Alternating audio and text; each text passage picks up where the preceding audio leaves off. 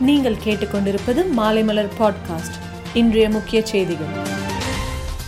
இந்தியாவில் நேற்று வரை தொண்ணூத்தி ஒன்பது கோடியே எண்பத்தி ஐந்து லட்சம் டோஸ் தடுப்பூசி போடப்பட்டிருந்தது. இந்நிலையில் இன்று நூறு கோடி தடுப்பூசி செலுத்தி இந்தியா வரலாறு சாதனை படைத்துள்ளது.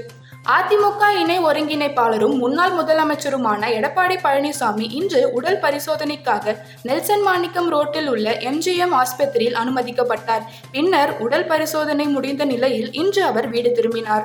பாலக்காடு மாவட்டம் மங்களம் அணை அருகே வடக்கஞ்சேரி பகுதியில் நேற்று மாலை மீண்டும் பயங்கர நிலச்சரிவு ஏற்பட்டது. இதில் விடிஆர் காலனி பகுதியில் உள்ள ஐம்பது வீடுகள் சேதமானது. போதைப்பொருள் விவகாரத்தில் கைது செய்யப்பட்டு சிறையில் அடைக்கப்பட்டுள்ள ஆரியன் கானை அவரது தந்தை ஷாருக் கான் இன்று நேரில் சந்தித்தார்.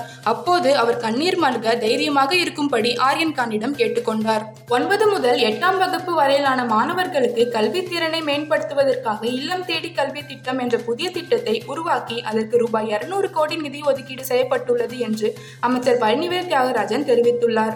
ஐப்பசியின் முதல் முகூர்த்த நாள் வருகிற இருபத்தி நான்கு இருபத்தி ஐந்து தேதிகளில் வருகிறது. இதனால் பொதுமக்கள் வெளியூர் பயணங்களை அதிகம் மேற்கொள்வார்கள் என்பதால் சென்னையிலிருந்து பல்வேறு பகுதிகளுக்கு சிறப்பு பேருந்துகளை இயக்க விழுப்புரம் போக்குவரத்து கழகம் திட்டமிட்டுள்ளது.